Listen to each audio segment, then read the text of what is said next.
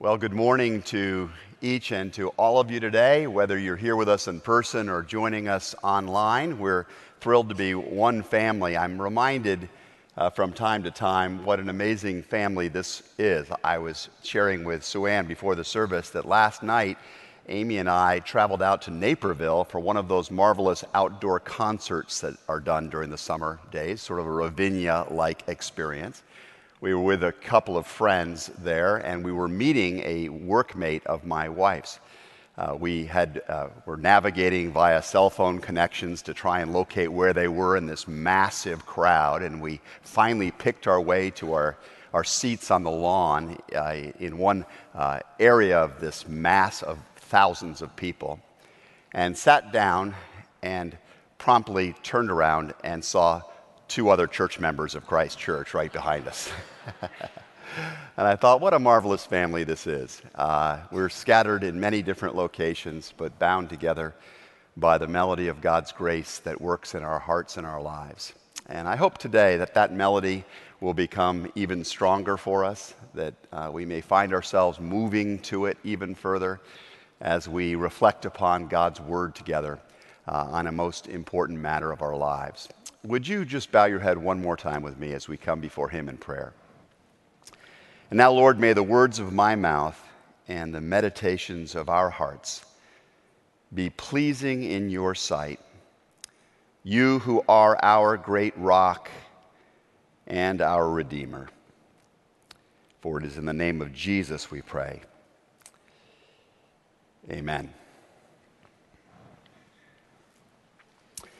Many years ago, through the voice of the Apostle Paul, God once challenged a, a young pastor by the name of Timothy to preach a message to his congregation. His congregation was the church at Ephesus in the ancient world, one of the great cosmopolitan cities of that time in ancient Asia Minor, what we would call modern day Turkey today. It was an affluent, fast paced, cosmopolitan kind of city.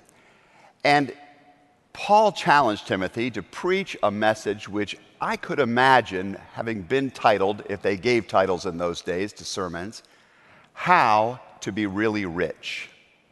How to Be Really Rich. This is exactly what he said in 1 Timothy chapter 6. Command those who are rich in this present world not to be arrogant nor to put their hope in wealth, which is so uncertain, but to put their hope in God, who richly provides us with everything for our enjoyment. Command them to, to do good, to be rich in good deeds, and be generous and willing to share. In this way, they will lay up treasure for themselves as a firm foundation for the coming age so that they may take hold of life that is truly life, so that they may be really rich.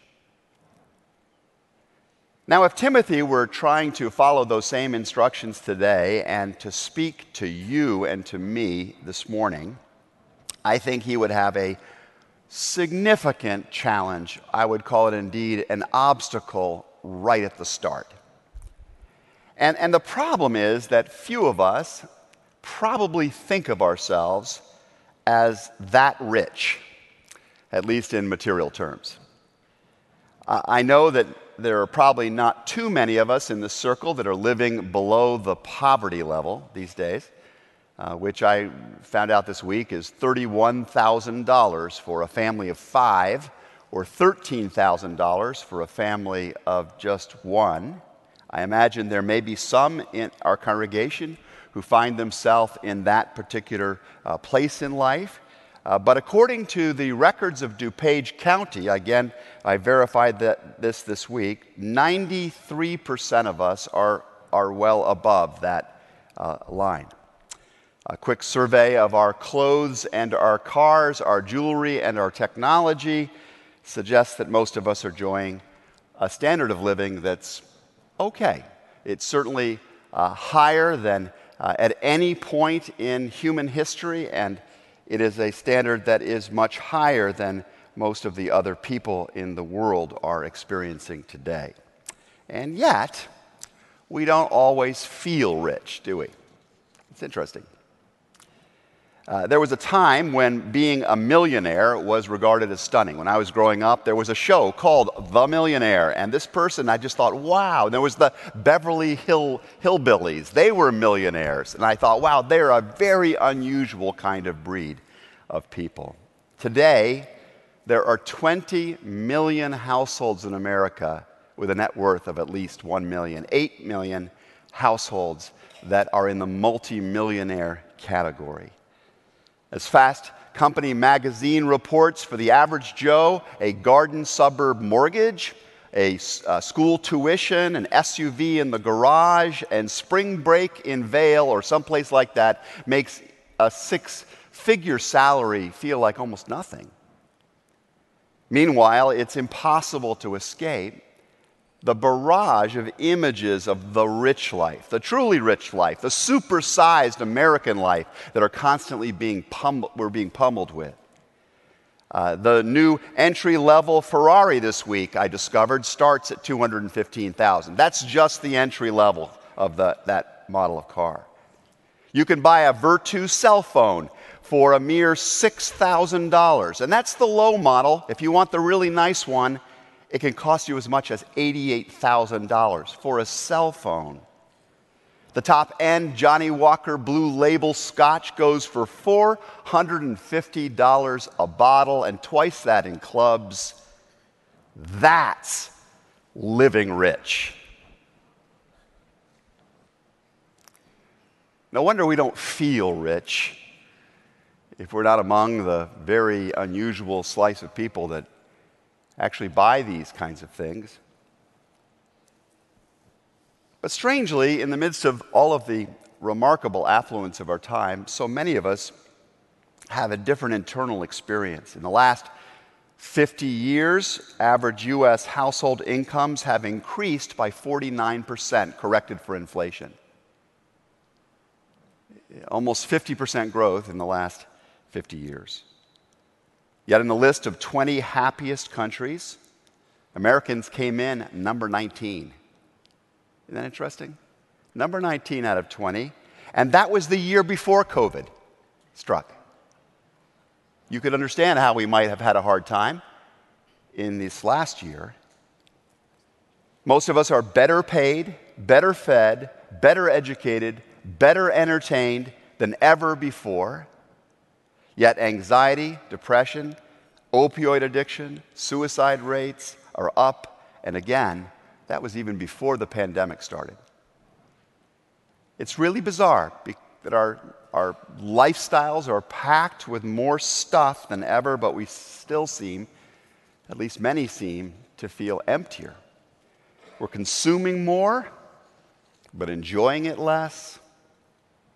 And maybe this is part of what the Apostle Paul was trying to get to, that phenomenon that exists in some form even in his time, even in an affluent place like Ephesus, when he urged Timothy to talk to his congregation about the money thing. Command those who are rich in this present world not to be arrogant, nor to put their hope in wealth, which is so uncertain. I got to thinking this week about that statement uh, that wealth is so uncertain. I thought to myself, in what sense is that actually true? How have I experienced wealth to be uncertain? And then I thought, well, for one thing, wealth, wealth can be pretty uncertain in its flow. It can be a mighty stream sometimes, moving fast, surrounding you, catching you up uh, in its flow. And then quite suddenly, it can stop flowing. You can lose your job. There can be a reversal in the market. There can be a calamity or a crisis that takes the resources away that you used to be able to depend on. There can be a change in a relationship with somebody that was a conduit of those resources, and suddenly it dries up to a trickle. And if I have built the house of my identity, if my security in the deepest sense is rooted in, in the house I've built next to that flowing stream, who am I? Where do I turn when that stream dries up to a trickle. Even where the income stream is fairly dependable, wealth, as the world defines it anyway, is also somewhat uncertain in its fruit. I know it's cliche to say that money doesn't buy happiness, but it's true. I would go as far as to say money can buy plenty of anesthetic if you're not happy, can buy a lot of distractions that numb you to the underlying reality or internal condition. Um, but, but the notion that money can just deliver happiness is, is kind of a crazy one. I think most of us are tuned to that. We have certainly known plenty of affluent people that were very joyful. So I'm not trying to suggest that there's something intrinsically problematic about money itself. But I don't know about you. I have certainly met more than a few people for whom worldly wealth, the, the chase for it, the, the effort to conserve it, to, to, um, to, to keep storing it, uh, to upgrade it, uh, the distractions and the destructions that come with it sometimes uh, can be bitter fruit indeed. I think I told many years ago the story of, of a guy I sat next to uh, on a Southwest flight uh, going up from San Diego to San Francisco who had won a $26 million lottery. And it had destroyed his family. It had wrecked his relationship with his dad. His wife had taken the money and run, her half of it, and run with it. Uh, and now this man was voluntarily uh, serving in a in a homeless shelter because there he found meaning. The, the money had not been the key. And there are many stories like this. As the Garden of Eden itself tells us, one of the serpent's biggest lies is that you can spell happiness M O R E. Think about the garden, surrounded by paradise itself, Adam and Eve still weren't fully happy. They were seduced into thinking maybe if we have just that little bit more. Maybe most importantly of all, worldly wealth is uncertain in its force, uh, in its flow, in its fruit, and in its force. How many people do you know? Think about this question. This is something I really want you to answer for yourself. How many people do you know whose wealth drove them right into the arms of God?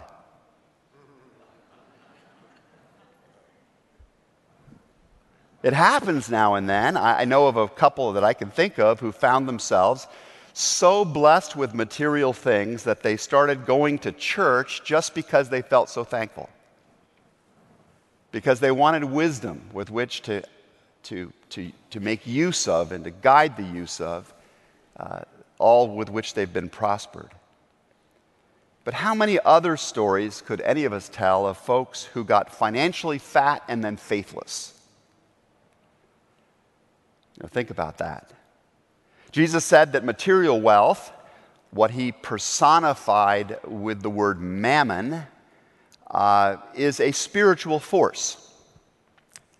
Uh, it is not necessarily just a neutral thing, it has a tendency to take over, uh, to, to drive us out of the kingdom of God into the kingdom of thingdom.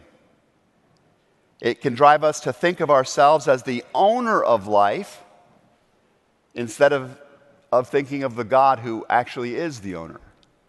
It can make us forget the, our identity as stewards of the master and can push us to bury more and more resources in ourselves. It can even lead us sometimes into debtor's prison. Wealth can force out of our minds the reality that we will one day all be evaluated for how good and faithful we were with what we had and, and not being valu- evaluated so much as the world tends to measure by how much we have. Mammon can drive us into thinking it's about how much we have, not about what we do with what we have. There was a time, and some of you remember it, when the word success was used to describe the benevolent influence of people's lives. When, when, to, when, when someone could not be called a success who was mainly self serving? How many successful people do we see in society today who strangely don't have a vision of being a conduit so much as being a container for all they have? Jesus once told a, a stirring parable about a rich man named Dives, who after his death suddenly realized that he'd been on the wrong track in his life. You can read the story in Luke chapter 16 for yourself. Dives had been given so much in life, but he had ignored the plight of the poor on his doorstep, and the poor personified in Jesus' parable by a man named Lazarus. Dives had pursued success without significance, we might say, or without surrender. He had gone for comfort without charity. And now, burning in a hell of separation from God, Dives begs for this chance to return to the earth and to give his brothers a message. And in Jesus' famous story, God denies the request. But I bet every one of us knows exactly what the message would have been had Dives been able to deliver it. Exactly what thousands, who knows, maybe millions of now enlightened but no longer living people would cry out to us from the grave about if only they had the voice to tell us the truth about where we should be investing ourselves. The message would, I think, be this Command those who are rich in this present world not to be arrogant, nor to put their hope in wealth, which is so uncertain in its flow and its fruit and its force. And then the message would go on, as it does go on through the words of St. Paul command them to put their hope in God. Redeploy their investment strategy from the uncertainty of wealth to hope in God, who richly provides us with everything for our enjoyment, the text says. Now, I hope you really take in that last part with me because there's such good news in that last part. Some people I know have this vision of God as some kind of celestial Scrooge standing up there on the balcony of heaven, looking down with irritation at human pleasures. I, I think I had a view of God like that once upon a time myself. Or we think of him as some kind of gray bearded Grinch who gets very irritated when people party it up in this life. But God, this text tells us, and Jesus tells us in many other places, is nothing like this.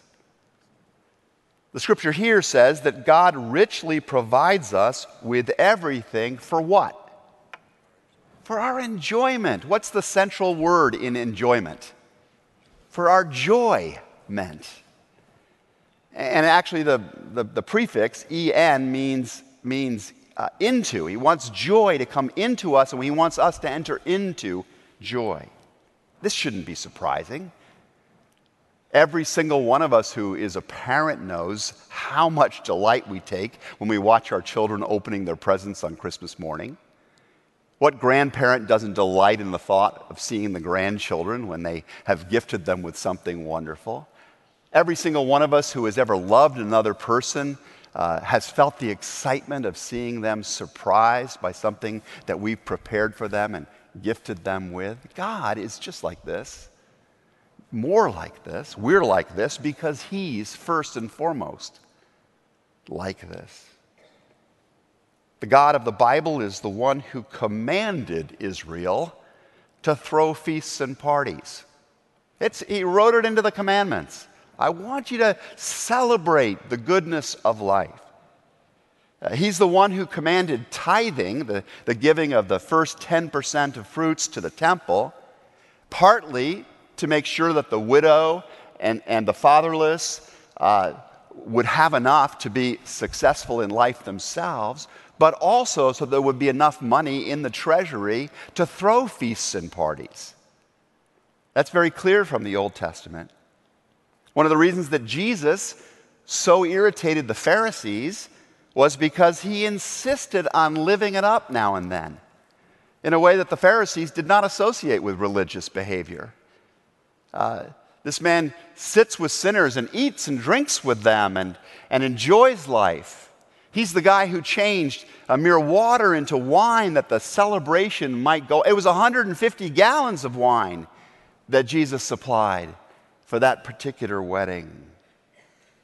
Summing up his mission on the earth, Jesus said, and I quote, I have come in order that you might have life more stingily.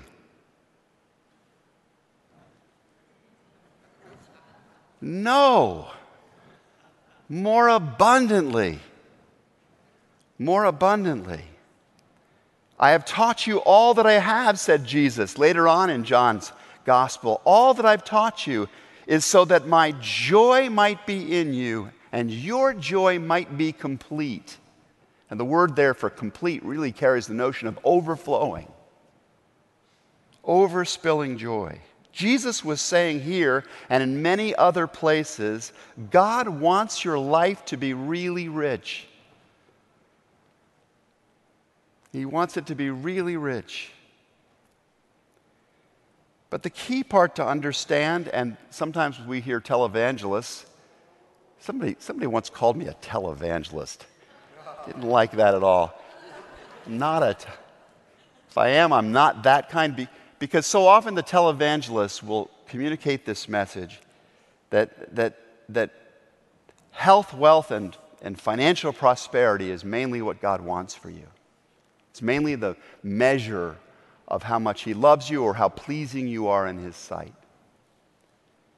But real richness is something different than that. Real richness comes from drawing closer and closer to God. I have met people at the end of their life who had let go of so many of the things of this world, and yet who displayed a richness in their soul that was just spectacular, incandescent, and so impressive.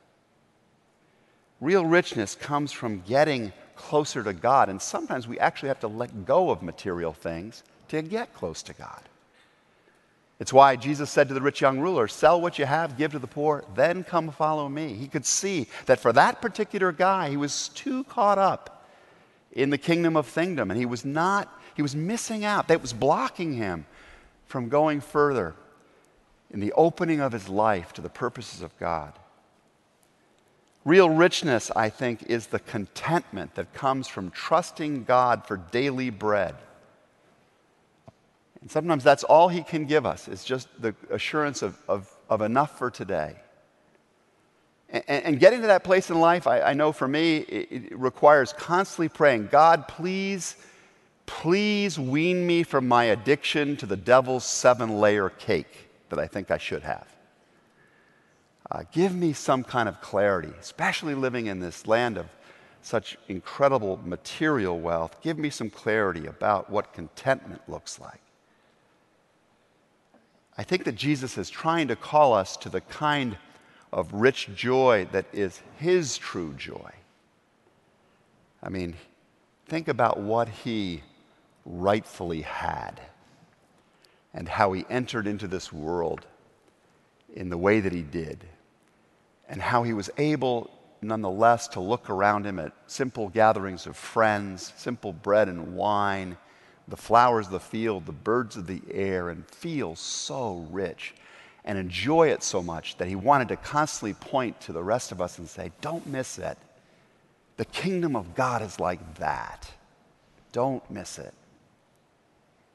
It's the spiritual health and the heavenly wealth and the recession proof prosperity that comes to us when, like Jesus himself, we have it all but we choose to give ourselves away for the sake of others.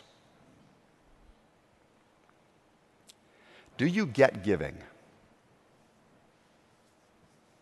I don't know how many years you've been walking with Jesus. Um, but do you get giving? Do you know why you give? It's not for the tax break, mainly, right?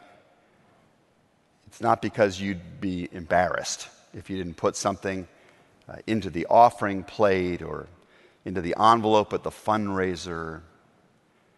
It's not because you're guilty about all of the other ways you spend your money. That's not the driver. It's not because you're trying to tip God or to earn his approval. If I'm ruthlessly honest with myself, I will confess I've probably given for all of those reasons at one time or another. Um, but as I quickly get older, and as I slowly get a little bit more spiritually mature, my own giving, and I pray your giving, is more and more motivated by better angels, by higher impulses. I give because I've been given so much, and it just seems a natural way to express the gratitude I feel. I give because I see other people who have needs that I know God's given me capacity to address. I give because in doing so, it moves me closer to God. And every time I give, in some small way, I'm imitating Him, the ultimate giver. I give because, just like Jesus said, every time I put my treasure where God is working, my heart comes stumbling behind. I give because I know that St. Paul is right, that the love of money is a root of all kinds of evil, and I'm trying to break off the affair. I give because contentment is a more beautiful way of living than avarice and restless uh, acquisition. Paul says godliness with contentment is great gain. And I don't know how I'm ever going to really find out if that's true until I learn to be more content with what I already have instead of always lusting for the goddess more. But there's one additional reason I, am trying to grow in my giving, as I imagine you are too. I don't know if you've ever um, been, if you're a, a cemetery visitor, uh, some of us are cemetery visitors. Um, there's just enormous clarity that comes from walking through a graveyard. And there's a particular graveyard I visited many years ago called the Forest Lawn Cemetery in Los Angeles. Uh, it is frequently re- referred to locally as Disneyland for the Dead. And the reason is, is, is it's a pretty spectacular place, really. Um, you find all these uh, ornate graves and memorials. You'll see the names of celebrities on these stones and on these mausoleums. A lot of really famous people have been buried there, and some of them in the strangest kinds of ways. One particular man had himself buried sitting up in his Cadillac. They dug a hole big enough to get the entire car with him sitting in it and with a cigar glued into his mouth. And, and, and a groundskeeper observing this nearby was, was, was uh, said to have uh, muttered, Man, that's really living.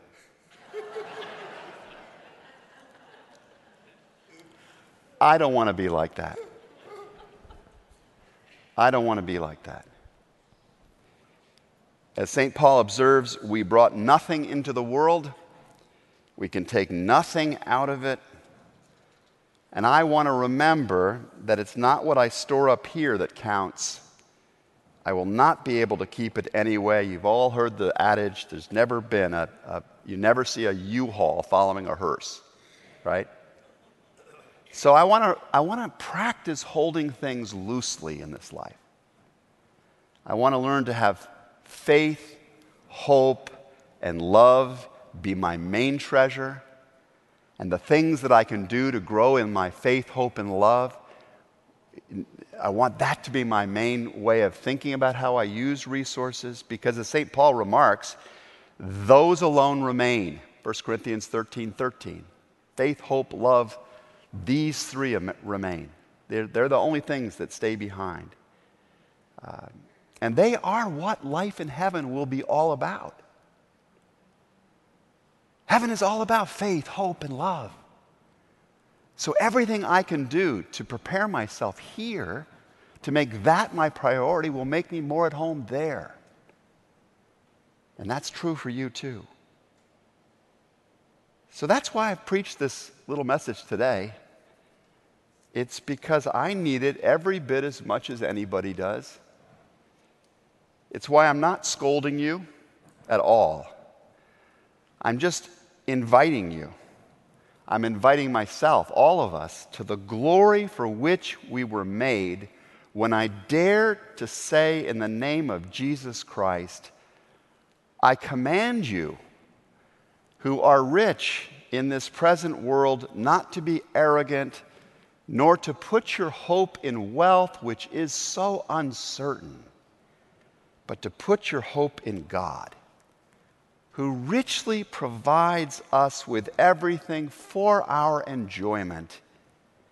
I command you to do good, to be rich in good deeds, and to be generous, and to be willing to share for in this way, we will lay up treasure for ourselves as a firm foundation for the coming age, so that we may take hold of the life that is truly life and be really, really rich